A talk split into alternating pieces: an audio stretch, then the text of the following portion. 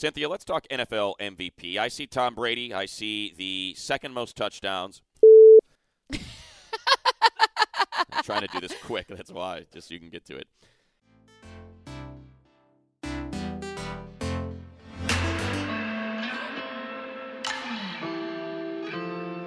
All right, welcome to Game Theory and Money. Week 16. We only have two regular season weeks left. That does not minimize the pod because, man, do we have a lot of different playoff scenarios. Granted, there's a handful of spots that are locked in, but a couple others that have so many options, and that is why we are excited to get Cynthia Frelund's 10,000 computer simulations. Uh, and what they do is give you an idea, a guide, and a better idea of what is going to happen in the NFL's future before it does. Think of her as a time traveler, uh, one with two predictive analytics degrees from fancy universities and a big brain and her own simulation that uh, can help predict what is likely, most likely to happen. Now, Cynthia, does it always happen that way? Nope. But you got a better chance of having it happen your way than by just casting your fate to the wind, correct? Sure. That's why we go through this. So today, we're going to start with a little something different, as a matter of fact. One, uh, a little bit later in the show, we have Coach Brian Billick. You sat down with him. Yes. And you had a long conversation.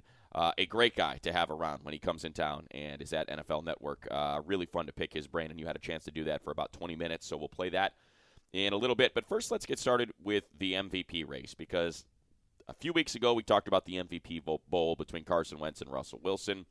Now they're both out. They are. So, first of all, I need to back up and thank you for coming in today because I know Eh. you are not feeling well, and there is no harder worker or no better person than you, Matt Money Smith. Oh, thank you for with that. coming in. Happy holidays. I really appreciate it. This is a great well. Christmas present for me. I really, really appreciate Well, it. good because it's all I got you. So I'm glad you appreciate it. All right. So, with Carson Wentz being not playing anymore, and with Russell Wilson after back to back losses, it's pretty sure that both of them are kind of out of the MVP race, even though I could make a strong argument for Russell Wilson and his 33 of the team's 34 touchdowns, meaning 97% of their touchdown productivity, all accounting for from him. I still don't think he's going to win the win the race. Non-playoff uh, participant Very is hard. not going to win the MVP this year with the way that Tom Brady's playing. I think you just kind of make that your default, and then we have every conversation off of Brady. How do they take it away from Tom Brady? Well, first of all, Antonio Brown, the calf injury probably means in this kind of outside chance that a wide receiver potentially would win MVP. I think that one kind of also, if you get hurt, it seems to really reduce your MVP odds. But I want to talk to you about Drew Brees. I think he has a legitimate chance now. Whether or not he actually wins the award, that's a different thing. There's 50 voters. They work for the AP. They're human beings. They're not a computer. They don't use 10,000 computer simulations, to my knowledge. I would have thought you were going to bring up. Where do you think I was going, Alex Smith? No, I just it, to me, you know, I, I it's funny because it's the year that Drew isn't really doing everything for his team. I think if you were to to combine Mark Ingram and Alvin Kamara mm-hmm. Into one everyone player, said everyone says to me they're like hey um, you know he's not even the best player in his own team maybe Yeah, I mean that that's what I'm saying though. It's been the running game, but because I think the running game is is two pronged instead of one person, that's why maybe it's not. well matt ryan had a top five running rushing offense last season. It was not so much two was more devonta freeman last year than tevin coleman but he still had a top five which is exactly where drew brees is. But i want to point out so looking historically first of all i just have to say why has he never won the mvp before? This is the only quarterback in the nfl history who has five uh, more than one so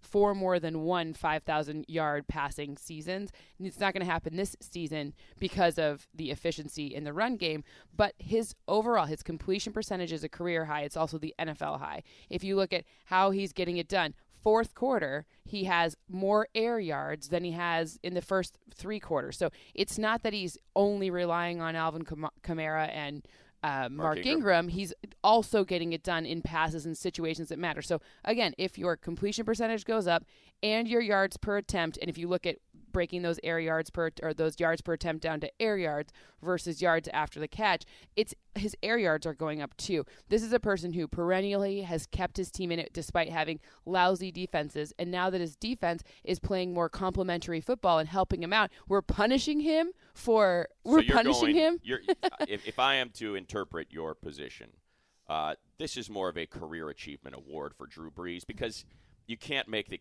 you can't make the argument that he's having a better season than Tom Brady. He's better plays- against the blitz. He's better in short passing I'm situations. there's like a, there's a number of ways you could you could make the. I mean, With I'm not saying with saying. advanced Okay. analytics. Like if you take it contextually. Now, am I saying that Tom Brady doesn't deserve it? No, I'm not saying that at all.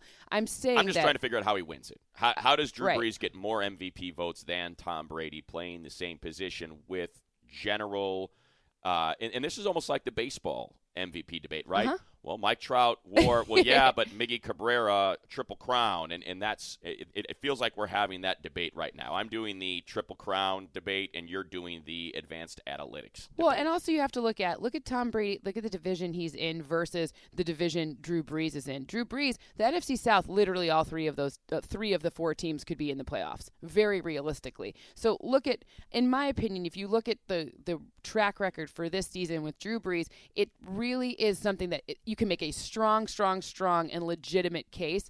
I'm not taking it away Hey, from look. Tom Brady. I'm just saying You know he how I should at feel about least Purdue be. Pete. I love Purdue Pete. Yeah. I love Drew Brees. Purdue Pete. uh, it would be fantastic for him to get an MVP in his career. I do not disagree whatsoever. I just don't know if those voters are gonna. You know what? We're both gonna be wrong, and Todd Gurley's gonna win it because the Rams are gonna go 12 and four. Third and three at the 33. Falcons lead by three with just ahead of eight minutes to play here tonight in Tampa. Ryan under center. Tosses Freeman right side. Needs a block. Gets it. 20, 15, 10. Freeman will walk into the end zone for the Falcon touchdown. Well, a big win for the Falcons there as they keep their playoff hopes alive, deal a blow to the Seahawks, the Lions, and the Cowboys. And boy, haven't we heard about the Cowboys and all the things they need to go right in order to work their way into it. And it starts with the Falcons, and the Falcons not winning out or this NFC South sort of taking care of itself because all three of these teams are playing one another in these final two weeks. Cynthia, let's get to your playoff model and what has changed from week 15 to now week 16, or I should say week 14 to week 15, in, in what, what we're looking at come the postseason. Well, the Vikings finally got into that number two slot so they can get off my timeline. Just kidding. there Um, you go. But no, the the Rams and the Saints now are really have really high odds. The Panthers really only need to win this game this week in order to secure that number five spot. And really, we're talking about what's the difference between who's going to be the sixth person in. The Seahawks took a nosedive with a loss this past week. The Lions kept themselves in it and the Cowboys obviously did themselves some favors as well. And should Philadelphia decide to rest players next week, so should the Cowboys win this week and Philadelphia rest next week, that's kind of the, the Cowboys' easiest path in. So for right now, it has Falcons and then Seahawks and Lions and Cowboys just on the outside. So right now you have all three of those NFC South teams making it in, even though the Falcons play the Saints, play the Panthers, and I guess it does that then suggest that the Falcons are going to win both of those games? Is that kind of how? we're no, at this? okay. So here's here's how to look at it. The no, the chances of them losing aren't as bad as the chances of the Lions not being able to overcome the because the Falcons only need gotcha. really one, right? It's it's not necessarily you know it's it's where's the tiebreaker? What's the situation? Do I think that the Falcons have a better chance of losing or bring of winning those two last games? No. It's combined with It's the combined. Cowboys maybe losing one of two Correct. to either the, right because you have to remember that Right. someone's playoff chances are dependent on what happens for other people as well so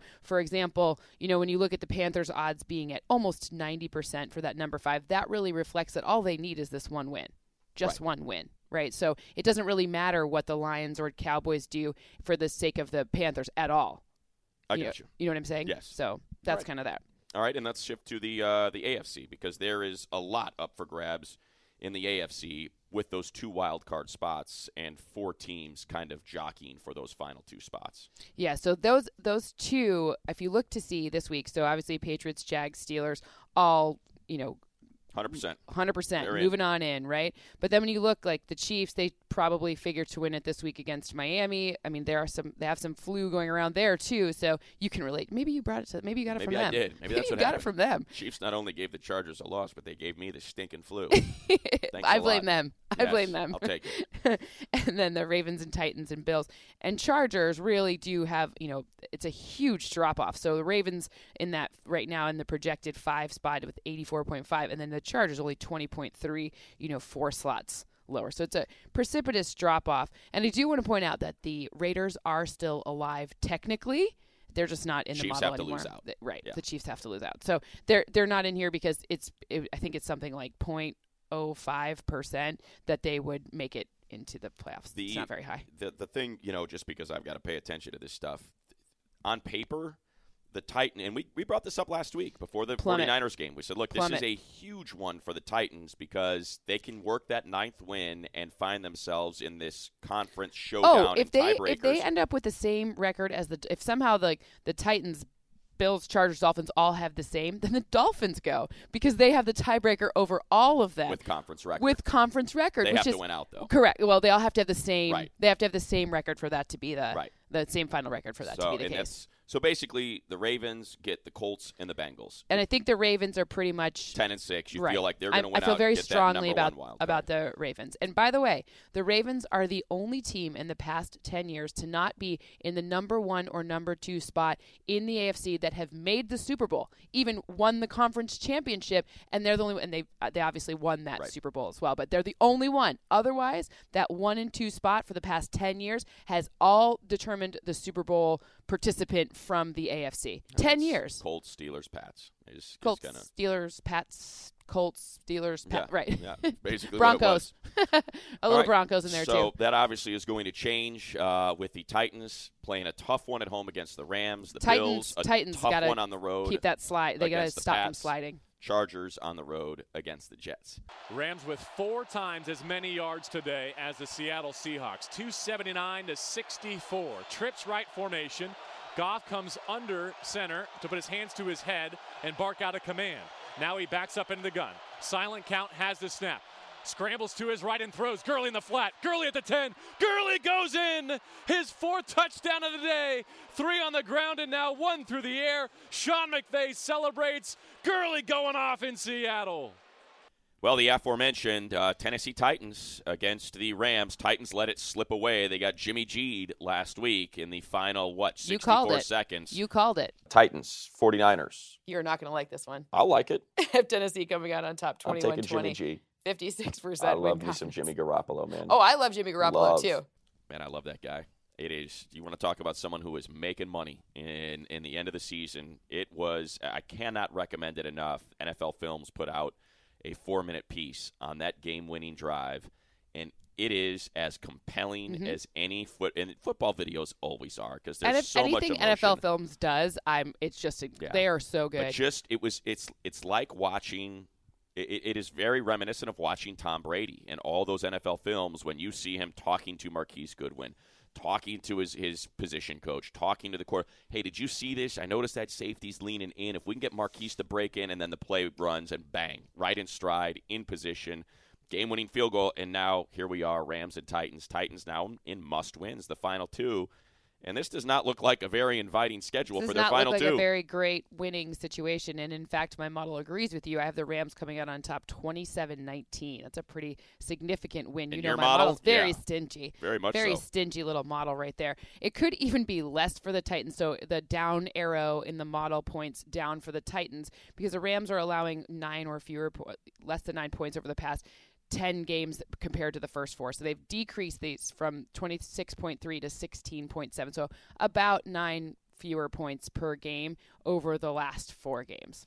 That's pretty significant. The, the thing about the Titans that we brought up last week going into that game, um, and I know it's not predictive or advanced analytics, but it's um, it's ju- yeah, that's true. I should say advanced analytics. It's just their point differential. The Mhm. fact that this is a team that is supposed to be in the playoffs and they have a negative point differential, it is just That's a so, huge red yeah, flag. It is so hard for me to get around predictive, a team and get behind a team that has that hanging over their head. So Mariota is the third worst passer rating versus the blitz this season. So it's about 15 points lower passer rating points lower than the season average. And the Rams blitz the ninth most often. We saw what kind of pressure blitz. We saw. We started to feel sorry for Russell Wilson. It, well, yeah, he needs a an O line to help him out a little bit there.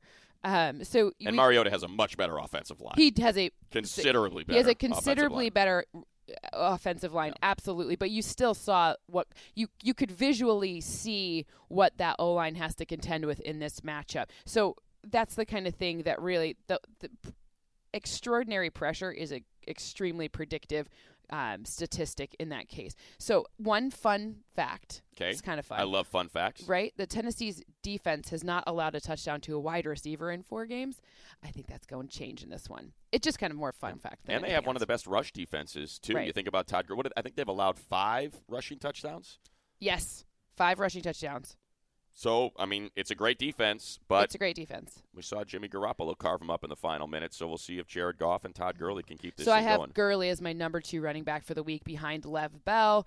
And you know, listen, I have Sammy Wat- Watkins seeing the end zone. He's the one that's most likely. Is it going to be Cooper Kupp? It's potentially, but the Robert point is, Woods, is yeah. right. There's a lot of people who could Okay. catch it. I think they break that streak now. But one thing to keep an eye on as we head into the playoffs that I really like about this Rams team is there's is is kind of what you see in the in the special teams. Obviously, they just lost Greg Huge loss. Zuerlein to the injured Huge reserve, so that's going to be an interesting one. They have a 70 or 95 percent, uh, you know, their field goal and kicking like they're they're yeah, I think he's. Uh, 95 percent. I want to say he's 26 of 28 and something. It's like Yeah. 44 or Be- 44 on second best, points. Yeah. second best in the NFL. The average is about 84 percent. So he's like that's. Yeah. listen, you watch Chargers games. He's, much, like, he's a the Pro Bowl deal. kicker for Right. the NFC. They lost the best kicker in the NFC But- going into the playoffs. underrated. Someone low key keep an eye on Johnny Hekker. They have the Rams have the best starting field position. They have the most punt returns of twenty. uh, Obviously, he doesn't do the punt returning, but like they're, they're good on special teams. But their And Pro Bowler Pharoh Cooper does. I mean, it's Exactly. it's the special. It, it's crazy. Their returner, their punter, their kicker all made the Pro Bowl. as and- very well deserving. Yeah. And, so and Johnny Hekker, low key, uh, his dominant. his yards are really a big difference maker as you head into more tricky games and harder. You know, I'm not saying that the Titans are an easy one necessarily, but as you head into difficult games, those hidden yards are are are really important. Okay, I will. Uh, I'll join you. Take I'll take the Rams and I'll take them uh, by double digits. Double As- digits. You got okay. you got it. What eight points? I'll Yeah. go ten. All right, Bills Very cool. Patriots winner score The winner, Patriots. The score, 29 to 18. again. Your model. the model's getting feisty.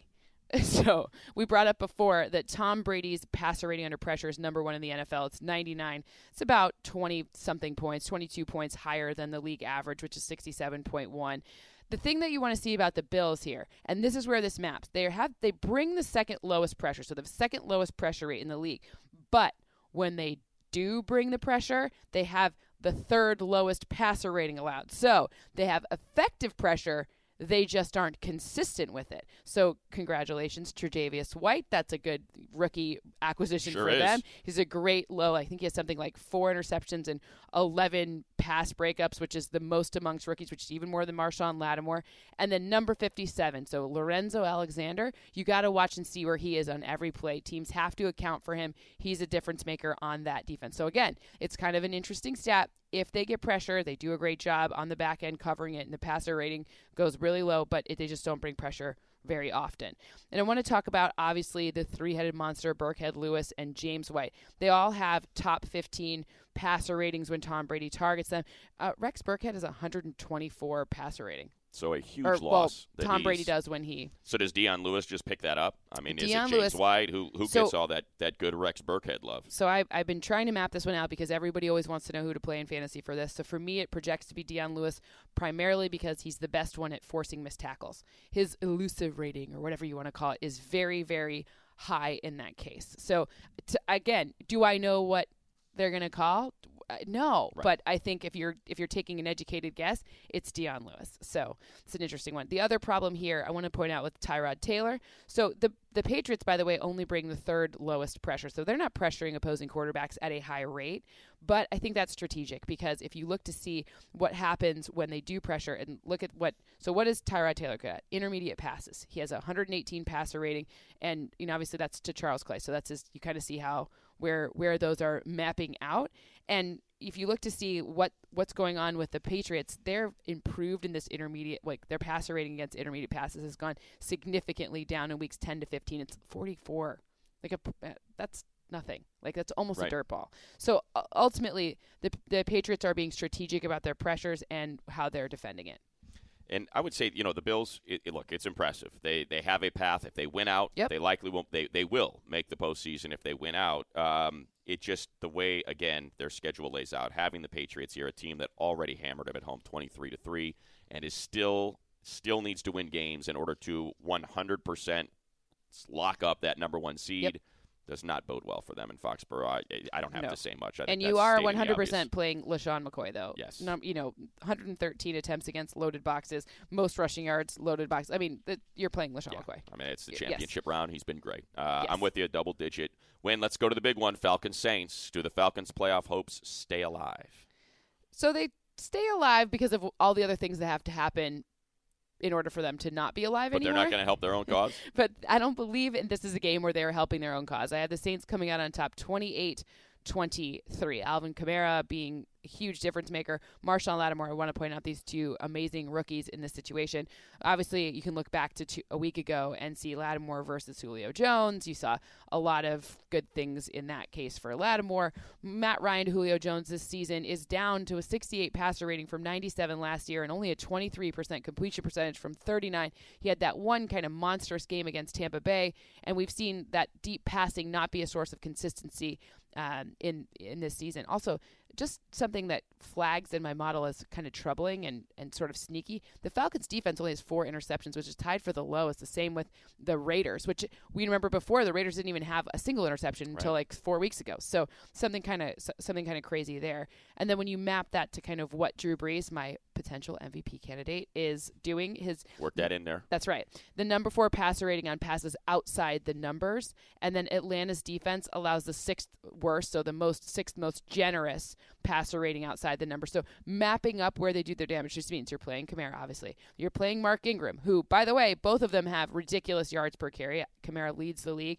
I think uh, Mark Ingram's five with five point one. Kamara, I, I don't know if he'll be qualified at end of season. I know they Right. say 100 carries usually qualifies you, but I'm Right. not sure how they would work that over the course of a full season. But I mean, he would end up with the greatest single season yards per carry in the history of the NFL. Yep, that's pretty good. So turns out, yeah, turns out he's pretty good. So also I wanted to point out when you when you looking to see what kind of rushing they're doing. So we're we we dig deeper here. We're more advanced in okay. this What one. do we got? So we want to talk about outside runs. So not in the middle, outside runs, right? So the Falcons defense allows 4.4 yards per carry on outside runs. That's the 10th most highest in the NFL.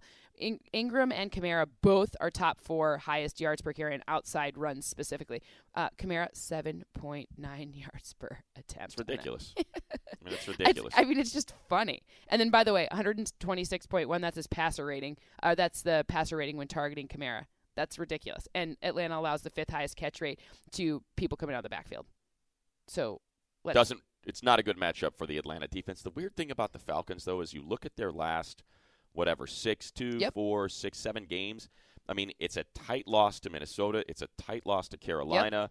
And they're winning, you know. They're they're winning games. It's it's hard to just dismiss them. I think, although summarily we all I'm not dismissing to. them. I'm not Uh, dismissing them. Uh, look, 28-23 is a closer game in the model. And also, I want to point out this one's really fun. Both quarterbacks, so they've they've uh, met each other 18 times. Okay. Okay. And both quarterbacks have averaged over 295 passing yards over the course of those 18 meetups. In other words, both fully playable in fantasy. I'm There not saying Matt Ryan's going to get crushed. I'm just saying I think the Saints have the That's at advantage the in this one. Superdome. I love the Saints fans. Uh, Drew Brees is almost impossible to beat in there, so I'll uh, I'll join you on that. Man, I'm trying to to get an, an adverse opinion here. I should say an opposite opinion, an opposing opinion. There we go. I'll spit it out. Uh, but I just can't. I'm with you, Saints uh, by at least five. You think you. Devonta Freeman ends up as a top five running back this week? Um, he's going to have to. Yep. You know, he's going think to have to, especially with. Although, the, you know what, this sets up doesn't this set up to be like the great return of Julio Jones? Totally. felt he's been Hundred percent. absent the last And three Kenny four Vaccaro weeks. has not Yeah. has been on So- maybe not playing, so that's oh, injuries always a key I'll take factor. the Saints, though. I want to keep the dream of Drew Brees MVP alive since you planted that seed. Dolphins, Chiefs. Um, what happens here? Can the Chiefs build off that huge primetime victory last week and basically lock up the AFC West? Yeah, I think they do. I think Okay. the Chiefs come out on top 24-17. I do want to point out that Eric Fisher and Travis Kelce have both been ill this week. They you been you must have gone out partying with them and you guys all got sick. So gone out dancing. right, dancing. you and Eric Fisher dancing That's is like what it an was. amazing mental picture for me. That's what it is. Um, but you know, obviously that could drive this. That actually did sort of drive the score down in terms of you know I think you know maybe maybe like 25, 2017. Like if they're not playing, then it, it it's potentially fewer points on offense because Travis Kelce's just such a horrible mismatch for most teams, and including Turns the out he is. Dolphins. Turns out he's pretty good. Um, I do want to point out that um, the Chiefs defense they are still allowing the most rushing plays of 10 plus rushing on first down they're like number 31 in that you know they don't rank better than 25th so you know eighth or whatever eighth worst in most of the first down rushing categories that you could even imagine. So kenyan drake is still fully playable despite the kind of the bad game script for my the negative game script for miami. Um, I want to point out also in this one that obviously we're keeping we're keeping tabs on play calling since Matt Nagy took over in week 13. You know, 29 points per game and 7.1 yards per play. It's all about the deep passing, 5.3 deep attempts per game. You know, obviously Alex Smith has earned and consistently earns the best 20 plus, you know, passer rating for the season.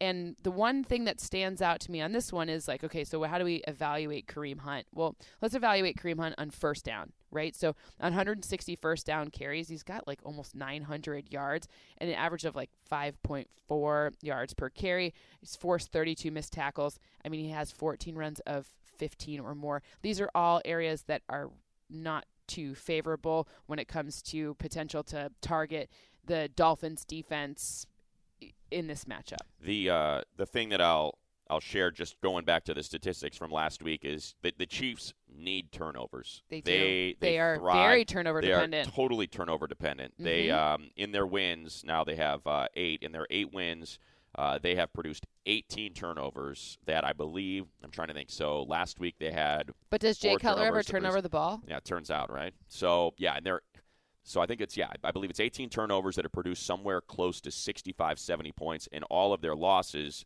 they have two that have produced zero points. So right. it is a very turnover dependent team, and I think that's because it's well, a you gambling this, right? defense. Well, okay, look, this, this is a great stat for you then. When when they blitz, when the Chiefs defense blitzes, they give up the second worst passer rating. In other words, so like blitz hasn't been working for them, so they've gotten away from it. They stick to just pressures. Two different things.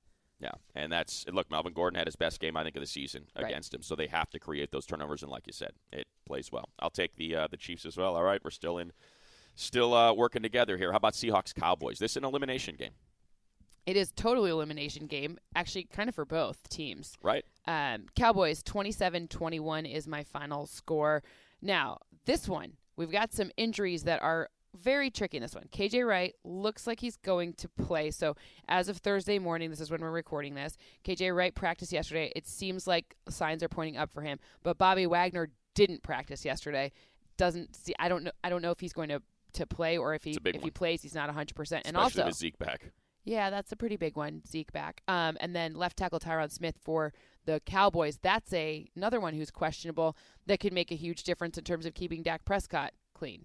So just Tyron Smith when he doesn't play, the sack rate goes up like to twelve percent, something from like two percent, some some crazy things. So first of all, I want to give you my Zeke projection because I think every third person has tweeted me about that. So my projection is 111 total scrimmage yards on three receptions, a rushing touchdown. He's my number five running back of the week. Not number one, that's Love Bell. Not number two, you should have already heard that in the podcast. If not, rewind it and listen to it again. Number five, Ezekiel Elliott. I'm putting him at number one. You're putting him at number one. I'm going to Marcus he's Lawrence. Go like 80 angry? carries. I'm going. What Demarcus Lawrence said. He thinks he's going to get eight, 80 carries. So I'm with I'm with Demarcus. We should have Demarcus on the pod because he obviously knows a lot about analytics. Yes. 80 carries. Yes, 80 carries. Yep. Doug Marrone's going to take a sabbatical from Jacksonville so he can install his plan from early in the season. I don't ever want to pass it. 80 carries, Ezekiel Elliott. and again, I'm in concert. I'll take the Cowboys. Perfect. As well. Boy, we agree on all of this. I want to point out one thing that We've, we I'm I'm still looking at my rookies here. So we talk about Russell Wilson. You can't help but talk about well rushing, obviously, but also his ability to be incredible deep passing. Number five passer rating, 101, but with like very little help from a pre, you know from his O line in order to allow those deep passes to develop. But I want to point out rookie Jourdan Lewis, who has also become a dirtball against opposing deep passers. So he has something like a 40, like around that 40, that 39.6 mark for deep against deep passes. I'm not saying Russell Wilson won't be able to deep pass in this one because there are other cornerbacks, but I want to give some shine to a rookie that, you know, keep an eye on as we figure out who the defensive rookie of the you year You love is. the dirt ballers. I love dirt dirt to celebrate them. You take I it. do. I do. Every chance. Always. After reviewing the play, the receiver in the end zone did not survive the ground. It's an incomplete pass. This is unbelievable. It'll be Pittsburgh's ball, second down and 10 at the 10 yard line.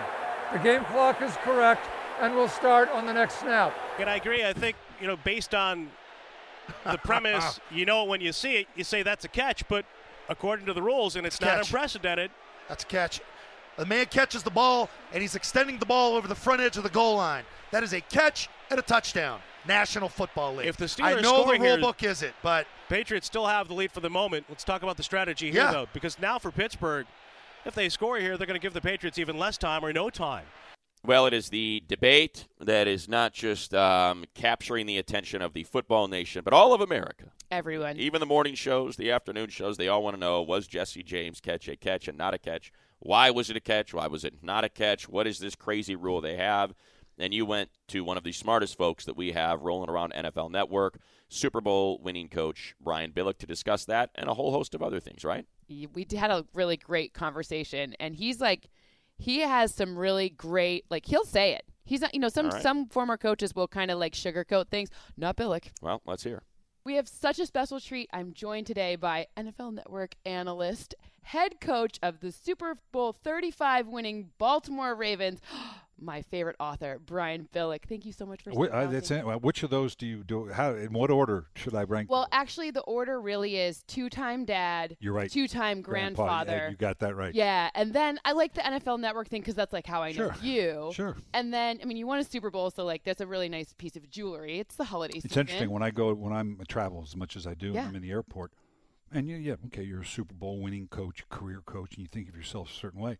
I guarantee you, seven of the ten people that come up, three will go, "Oh, Super Bowl, great coach." Seven of them will go, "Yeah, I loved Hard Knocks Yeah. because we were the first Yeah. Hard Knocks." You were the first, the original So- Hard Knocks. So I guess I, okay. well, and now current and- playbook star. Love that show. I love it. That's a great show. Love that we brought it back. I know it's a. That's honestly like n- no offense to the other shows that I'm on, but that that's one of I never missed it. We got to get you on. We got to when it gets to an hour, we'll get you on there. Half hour, we have we don't have a lot of time to get Right. it all crammed Gotta in get it there. in we get to an hour, we'll go. We'll, we'll get you on. Anyways, well, thank you so much for joining Yeah. the pod.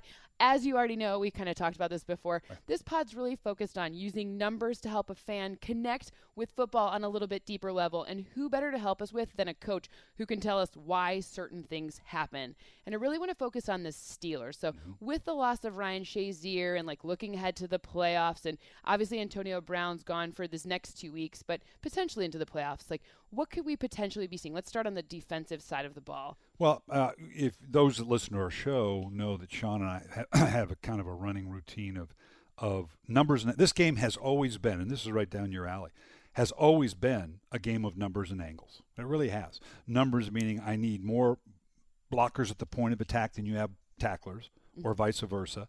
Uh, if I can't get a number superiority, I need to get an angle superiority. Give them a chance to, you know, beat their opponent because of superior angle with motion or alignment. And if I can't get those things, then it's all about matchup. Yep. And so for the Steelers in particular, when you talk about the defense, we saw it a little bit last week. Everybody talked about how Tom Brady tears apart the zone principles of the Steelers. And that goes back to Dick LeBeau and obviously Keith Butler's doing the same thing. And that's true to a degree, and none better at it. They're disciplined, they know where their drops are.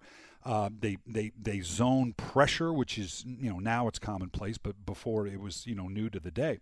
They came out of their comfort zone because they said, okay, we can't we don't get the angles and the numbers advantage against this team. So we got to go to the man to man matchups. And that's what they did. Very effectively in the first half. It was interesting for me. We're doing a bit on playbook um, about that very thing with Gronkowski.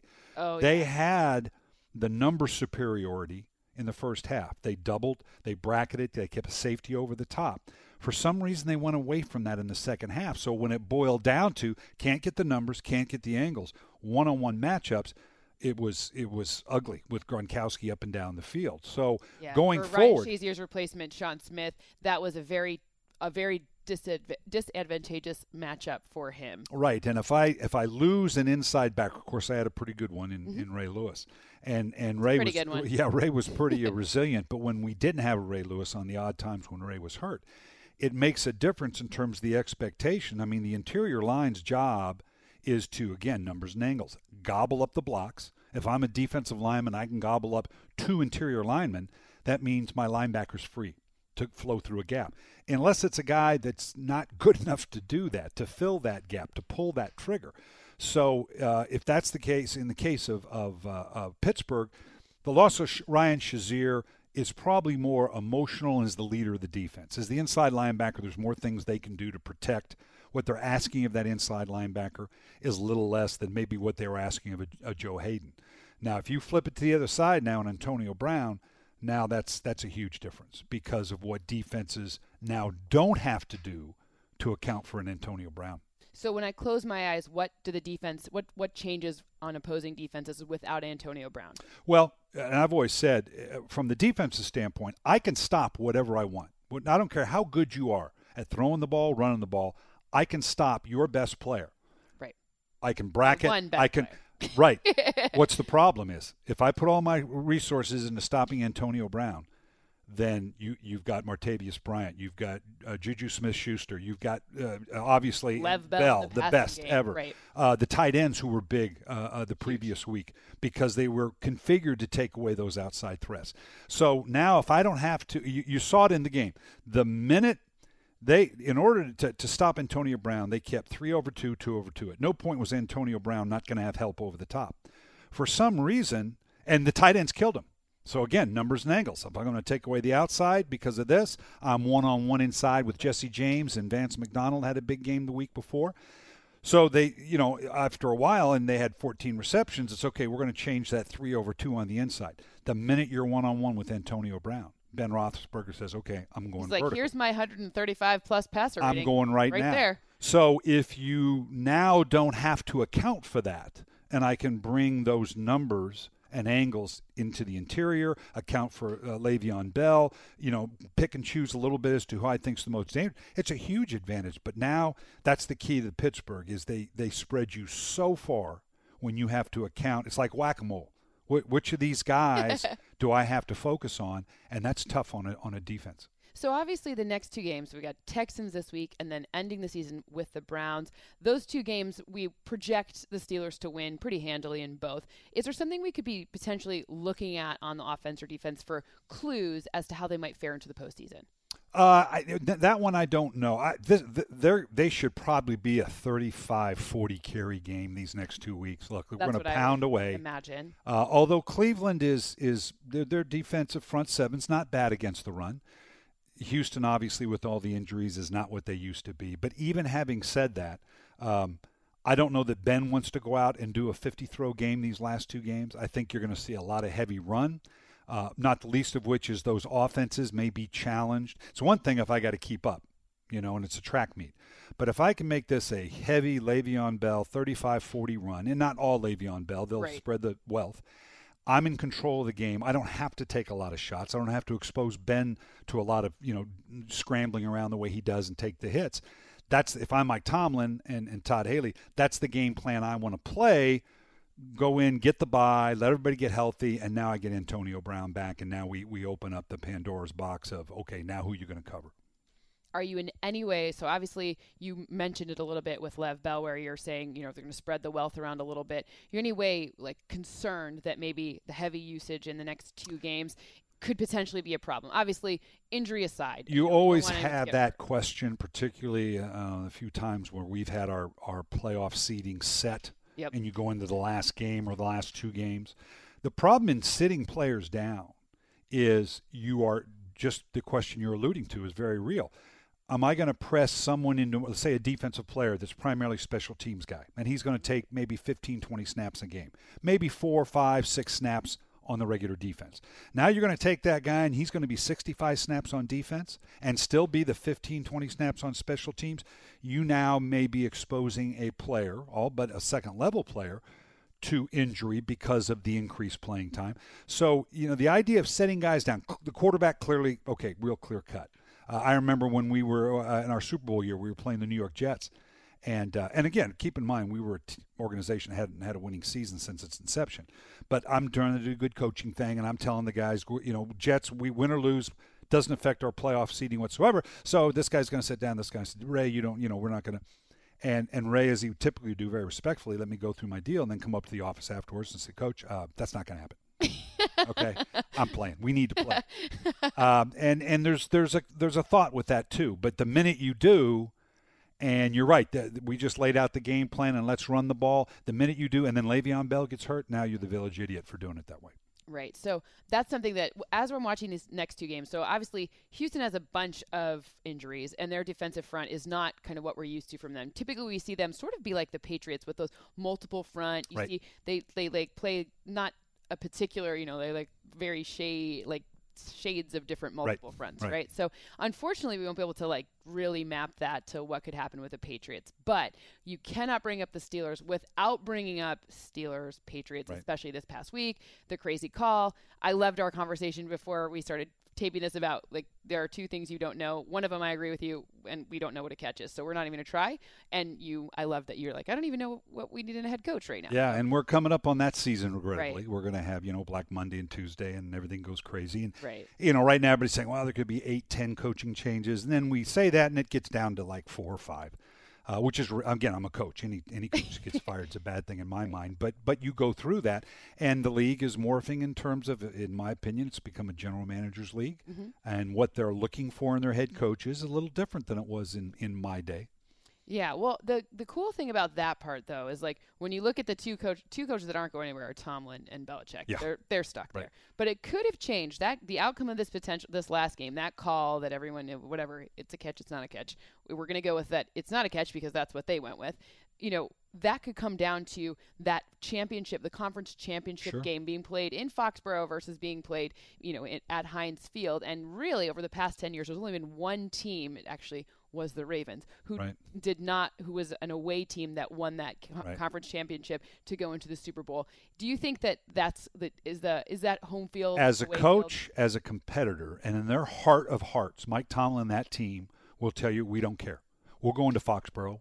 Where we, we know that as close as that game was, we know we can beat them in their heart of hearts. Now, more pragmatically, the the, the thing I would concern be concerned about as a coach, even though you have that bravado and that confidence, is if something bad happens early, as can happen in Foxborough, like Gronkowski. where is your reference frame to say we're okay.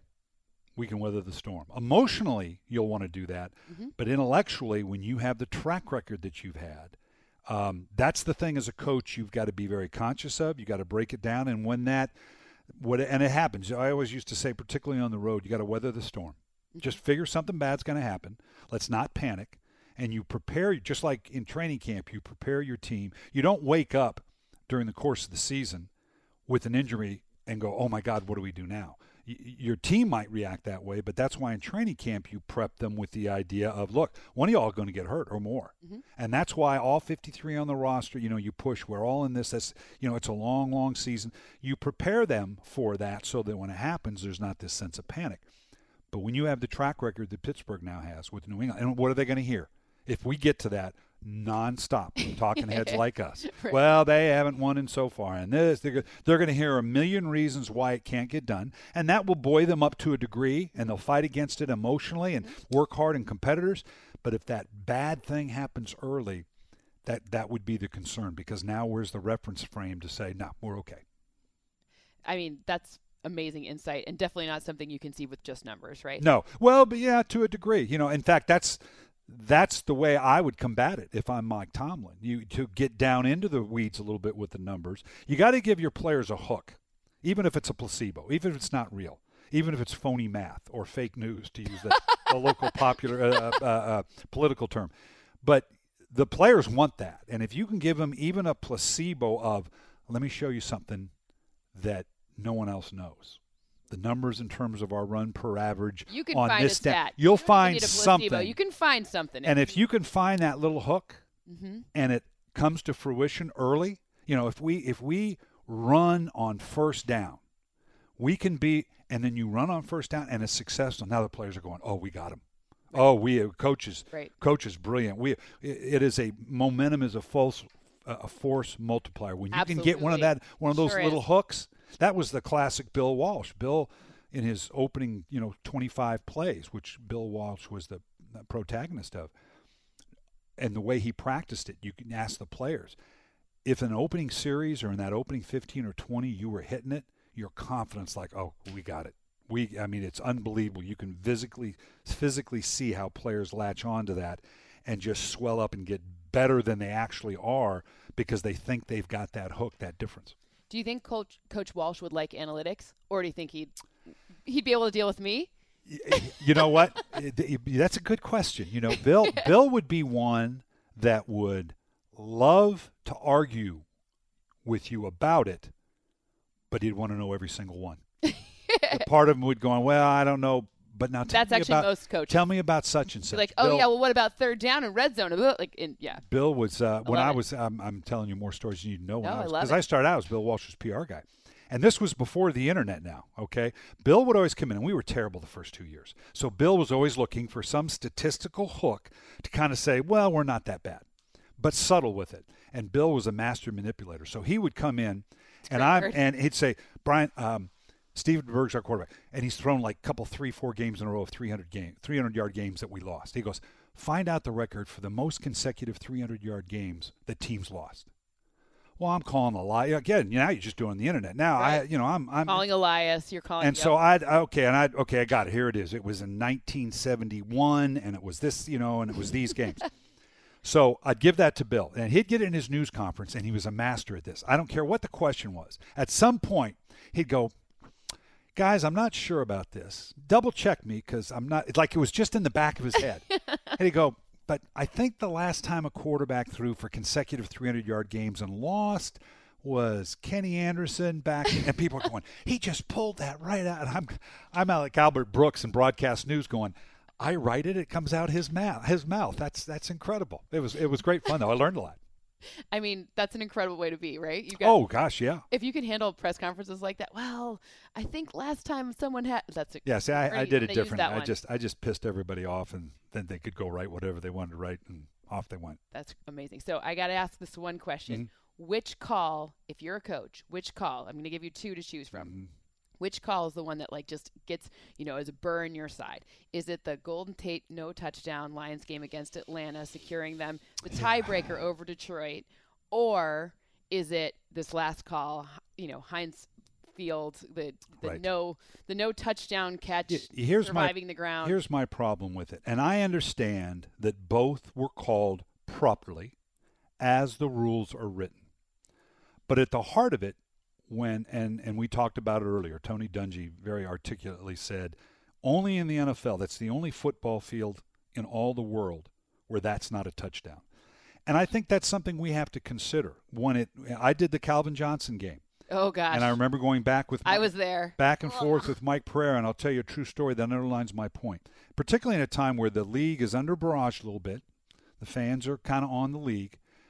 When Am- notwithstanding the people in New England, but when America looks at that and says, "Dang, that's a touchdown," mm-hmm. it ought to be a touchdown. When we did the Calvin Johnson game, and Mike Pereira and I are on air, and I'm arguing, going, "But that, you know, it, this and what's possession and this, that, and the other." So I'm on the I'm going to the airport after the game, and I call my then 95 year old mother, who would anything I was doing, you know, coaching or broadcasting, she's watching. So she watched the game. I got one of those. 95 years old. She says, "Tell me about that last play. Why that wasn't a touchdown?" And she's been doing this for as long as I was coaching and playing and broadcasting, so she has a pretty good idea of football. Explain why that wasn't a touchdown. So I give her the verbatim. Here's what it is, and her answer was priceless and one that the league ought to consider. Coming out of the mouth of a 95 year old grandmother, she said, "My, that just doesn't make sense."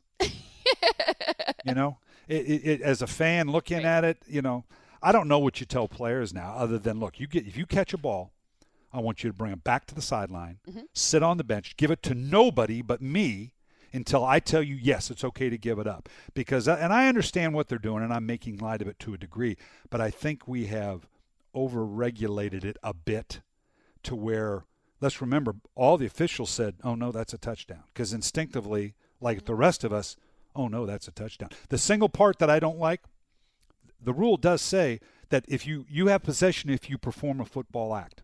To me, when you're going down Mm-hmm. And you touchdown a football act? extend the arm, much like Dez Bryant in the Green Oh, Bay game last year, Yeah. but to me, if you have the wherewithal, the time, and the body presence to now willfully extend the ball with possession and you break the plane, that's control. What happens once you break the plane?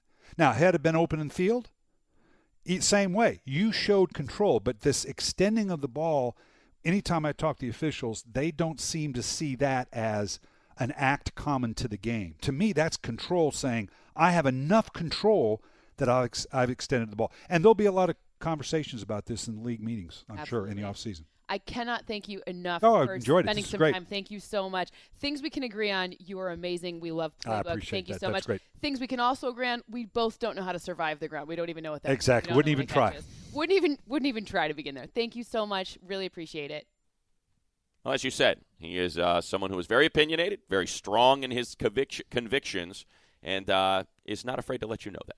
I mean, I like that his, he brought his 95 year old mother. That was fantastic. Look, we all have an anecdotal measurement for uh, how to determine the way things ought to play out in the world of sports, and why not a 95 year old, right? If Marianne Frelund, once she gets to 95, there'll be way more curse words in there. Well, that's what happens when you get old. You stop caring, is I think essentially what happens. I mean, look, when you talk to people around the league, it is hard to get them to commit to any sort of competition committee changes. Uh, why? How did we find ourselves here? You know, Bert Emanuel is now a star because it was his catch that led to this creation of a rule in the first place. What was it, 17, 16 or 17 years ago? Maybe it was 18 years ago, I think. And we're still debating it. And there's still going to be plays at the end of every season that are going to lead you to sit down with Coach Brian Billick in 2018 and ask him the exact same questions of how did we get here. I just like the idea of surviving the ground. Like I just think it's just such a funny term and Yep. such a funny like surviving the ground, control, but like I'm just like whatever. Like somebody's gonna tell me and you just have to adjust to it after.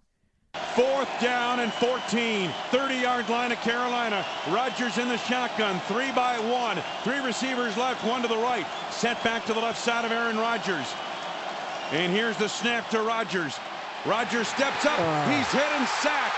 Julius Peppers got around Jason Spitz and makes the sack back near the 40 yard line. Oh my goodness. And that sound there of Aaron Rodgers and the Green Bay Packers season ending Former teammates. brings it right, but just for a brief moment. Julius Peppers. Just for a brief moment. Julius Peppers. I don't know if there's a better one. You're gonna have to tell me this one. Is there a better dual college sport athlete in the NFL right now? Van Julius, who played for the North Carolina basketball Uh-huh. team Tar Heel. in the NFL right now. He didn't really do well. He was he was pretty good. He was pretty good. Yeah, he was pretty good. Uh, was he still there with, with Dean Smith, or is he? uh, Dean Smith? Bill no, I believe I believe he was Dean Smith. I think he was too. Um, yeah, I mean Antonio Gates, but he did it for Kent State, not North Carolina. And uh, but both of those guys are Hall of Famers. Uh, boy, that's tough. You have, you've got one. me because I'm trying to think of, of some other uh, some other guys that might have played baseball or something. Drew Henson? You know, not very good. Yeah, it's, it's going to be hard to top Gates. I mean, as far as players that are currently playing, that's for certain. Obviously, Dion uh, playing baseball. He was pretty good. Yes, Yeah. playing Major League Baseball Yeah. and NFL football going to be hard to top that. one. And if you ball, you get the call. There is that as well. Or as all the guys like to remind Dion, oh, you got to make that baseball money. yes, he did. They play 162 games a year, 10 times more than you. They make more money. All right. Uh, let's get to it. The Your Teams Matter Vikings Packers, a Saturday special. Saturday special of the Vikings coming out on top 28 18. This one's interesting just going forward. Obviously, the Packers don't you know, we're not going to see the Packers in the postseason for like the first time in forever. But um, Case Keenum in passing, obviously, he's a top three passer rating in. Ready? You re- ready for it? I'm ready. Tight windows, intermediate passes, passes outside the tackle box, and less than 2.5 second throws, so quick throws. Best $2 million a team has ever spent in the history of the NFL. I honestly, I mean, is there a better one? Just- Thielen and Diggs. Thielen is the higher projection for me, just so you know. Uh, you know what I'm watching with the Packers' final two games is how much are they going to get for Brett Hundley? If he can continue to play at a high level, they may be able to convert that into a pretty darn good draft pick uh, for a team that is looking for a quarterback but won't have a shot at one of the top two uh, in the draft, or maybe you know there could be four first rounders. Anyway, that that I think is something because they do that routinely. They Yep. have always done that in Green Bay: is develop a backup when he's ready to start. You then 100%. trade him and get that second. And then you sign uh, Aaron Rodgers for thirty-one There you go.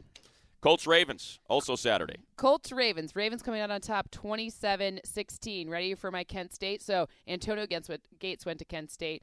Uh, Dean Pees, the defensive coordinator of the Ravens. He wa- he was a coach at Kent State for a while, defensive coordinator. That's why the Ravens went. No, that's not why, but it is Let's go that Golden they're going Flashes. to, right? So Joe Flacco has the second lowest air yards per attempt this season. Mike Glennon's is the lowest, in case you're keeping track.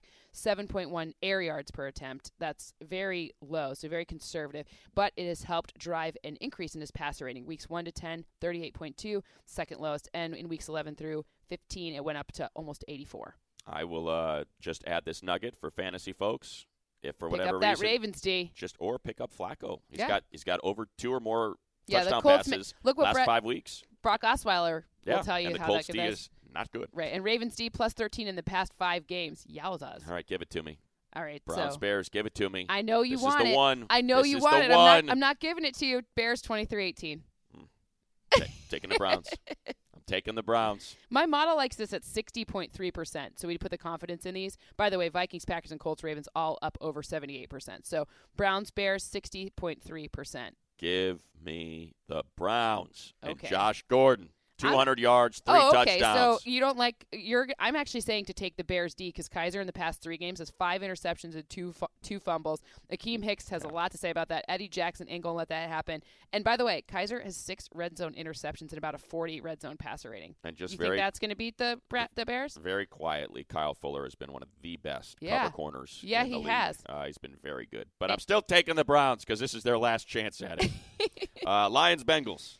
Uh, much to my chagrin, I have the Lions coming out on top 23-20 and about alive. 59%. Still alive. If you'd like to play, obviously Green, but Kroft or maybe even LaFell, if you're only playing in a one week situation, um, those all pop in my model as potential fantasy upside picks. And I think you could even potentially stream the Lions D, though. I know I'm just told you to about three offensive players, but you could, you know, it depends on you know, how you're valuing things, right? So LaFell for a one week situation, but the Lions D this week. Last week, three interceptions and two sacks, 13 quarterback hits.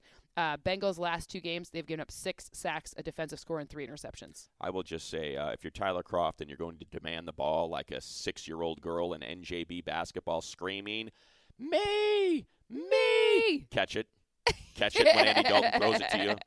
Um, Bucks Panthers. What do we got? Panthers coming out on top 24 17. This one has really strong odds. It's about 72%.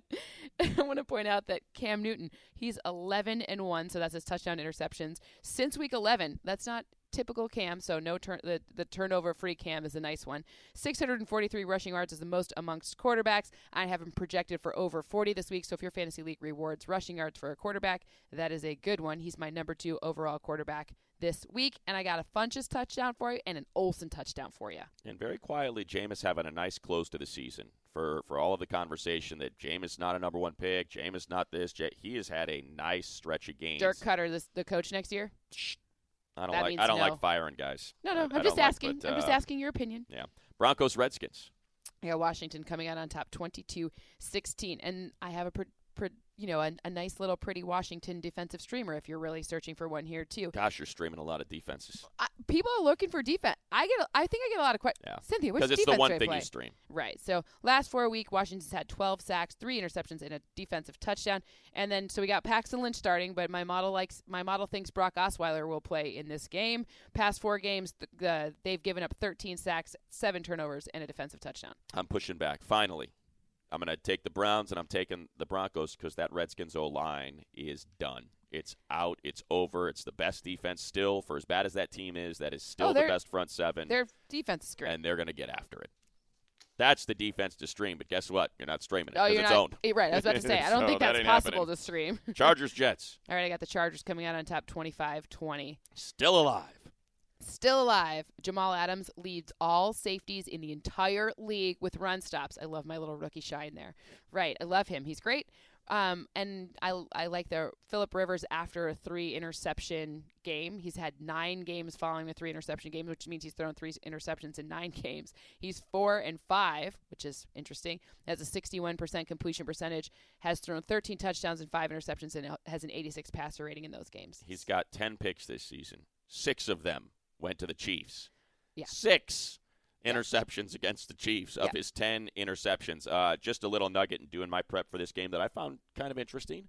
Um, their D line has more passes defense than interceptions than any other team in Uh-huh. the league, and it's like fivefold. It's crazy. Kony Ealy's got nine passes defensed. I mean, they know how to tip balls at the line of scrimmage. Just last week, Leonard Williams got an Mm-hmm. interception. Wilkerson has an interception. It's crazy when you see those kind of statistics for a defensive Todd line. Bowles will be there next year. Yeah. Todd Bowl. I mean, I think if you thought If they didn't lose McCown, you know, I mean, that's a team that finishes somewhere between eight and eight, seven and nine, and nine and seven. That people had pegged to be a one-win team Correct. if they were lucky. Uh, Jags, 49ers, Jimmy G your your fave strikes again.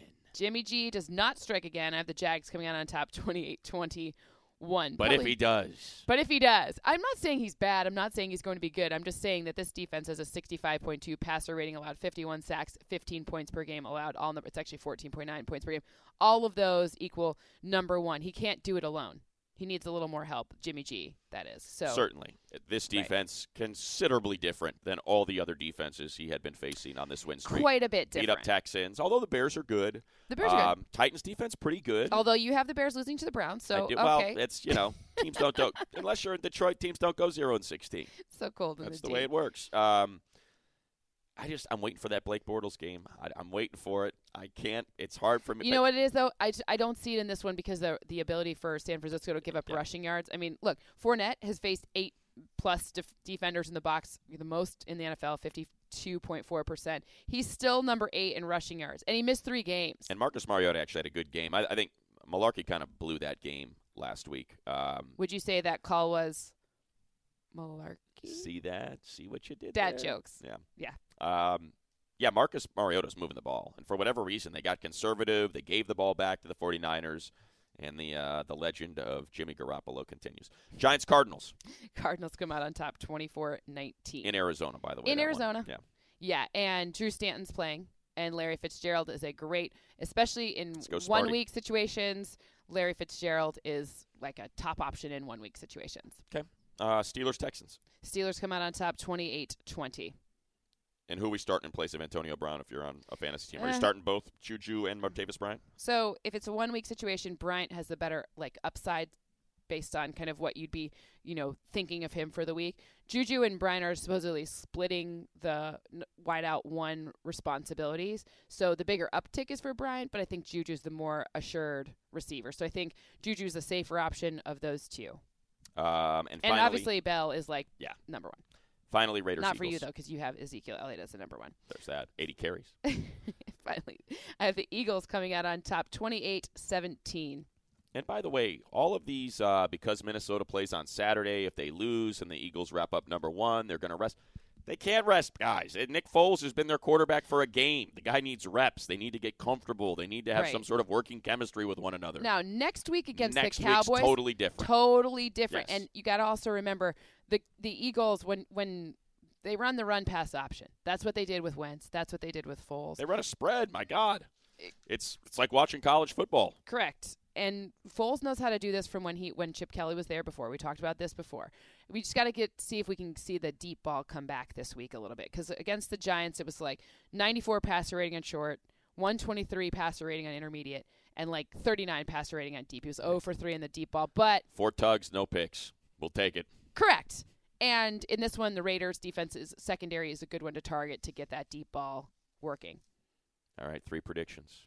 Let's do it. It's your confidence index. The three that you believe the most in. I believe the most in the Jags 28-21 against the 49ers. I just believe in a lot of A lot points of in that points. game. hmm Okay. Um, the Vikings 28-18. I just believe that the Vikings are going to be the winner there. Have you contacted uh, Mr. Cold Miser because it is supposed to be zero degrees? hmm I'm I'm into it. Okay. We're fine. All right, Um, I just think there's gonna be more points than you might expect in that one. works for me. Okay, and then I also think that the Panthers and Bucks games is going to have less points than you might imagine. You got to remember how A lot of points.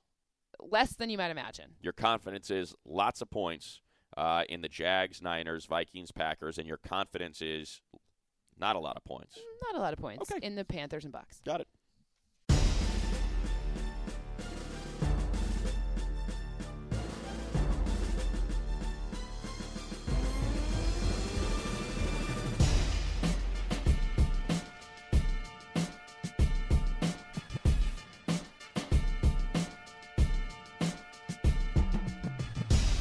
Thank you to all of you that uh, share the podcast with us and with your friends and with all of your followers on social media, be it Twitter, Facebook, wherever. That is how we spread the word on this podcast, as it is pretty new. You can subscribe, make it easy on yourself. iTunes, Google Play, Stitcher, whatever podcast uh, platform you like to use, we are available. And if you could help us continue to grow the podcast, uh, that's helped by leaving reviews and ratings on iTunes. Uh, this is a five star review submitted by Joe Bell, 1215. Thank you, Joe. Let's go, period. Hall of Fame, Hall of Fame.